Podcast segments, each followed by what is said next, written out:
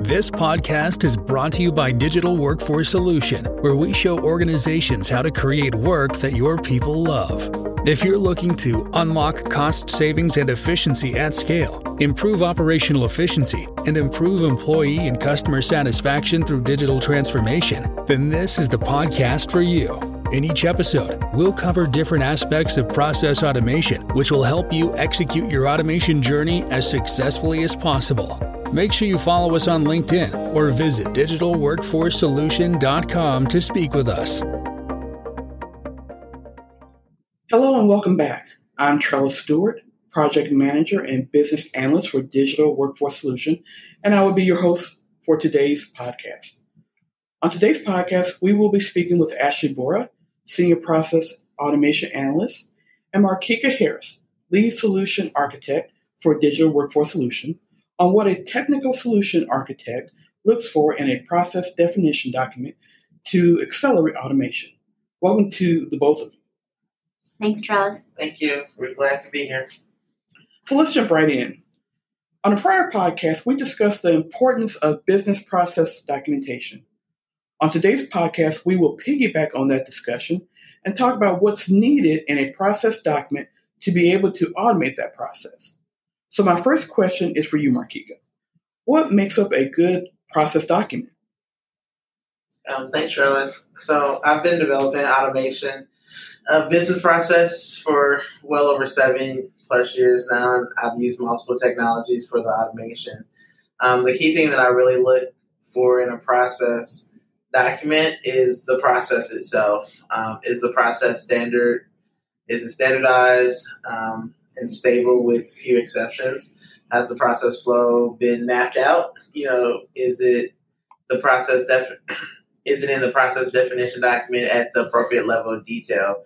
So usually you have, you know, a high level summary summary detail, and then you have kind of a, a level two where it's a little bit more well thought out, and then you have the very detailed like screen by screen what are the things you're clicking on. So, does the um, another thing I look for is does the business team have a good understanding of the exceptions uh, for this process?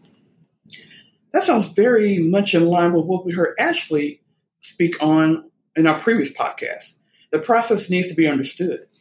That's right, Trellis. The process itself needs to be understood and documented. I know from my work with the solution architects that when I document a process, I need to understand the workflow and any exceptions. So the process document also needs to explain what a person should do when there is an exception. Thank you both. And I think it's really clear now that a process document needs to capture the standard process, any exceptions, and the workflow for completing a process. Markika, now that we've talked about what a good process document looks like, what does a bad process document look like or what are some of the pitfalls that people need to avoid when completing process documentation from your perspective? Um, thanks. So, from my perspective, a process document should follow a standard template that captures some key areas, like I, like I said before, a high level overview of the scope, the target systems, a high level mapping of the manual process, but it also needs to capture the list of other functions impacted by that process. It also should get into uh, a step by step overview of the process. We previously mentioned documenting the business exceptions, so that's really important as well. Uh, the other key areas to include are any process improvements needed to get to automation.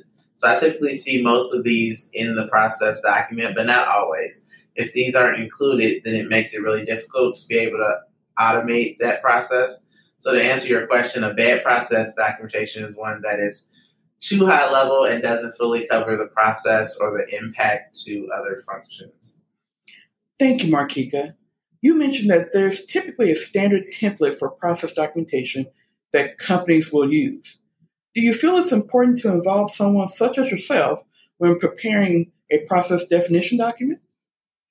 Sure, um, absolutely. Um, because a solution architect is going to look at a process definition document differently than what a business analyst would do. Um, we're going to want to understand the main path for the process workflow, but we'll also dive in much deeper, usually on the business exceptions that may exist in a process. All of these need to be captured to be able to uh, automate a process without needing to involve a human. Now, Ashley, I'm curious to hear if you see things the same as Markika. I recall from our prior podcast that you've been documenting processes for a long time, and even prior to working on a process automation.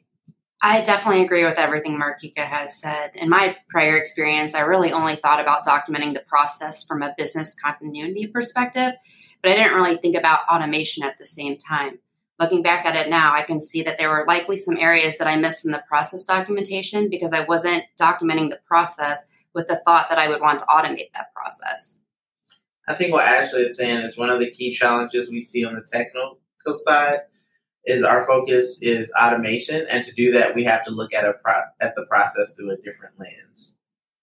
That's very interesting. I'm sure many business analysts go through the same process documentation steps that Ashley did, but don't really think about the process documentation from the perspective that they will be automating all or portions of the process.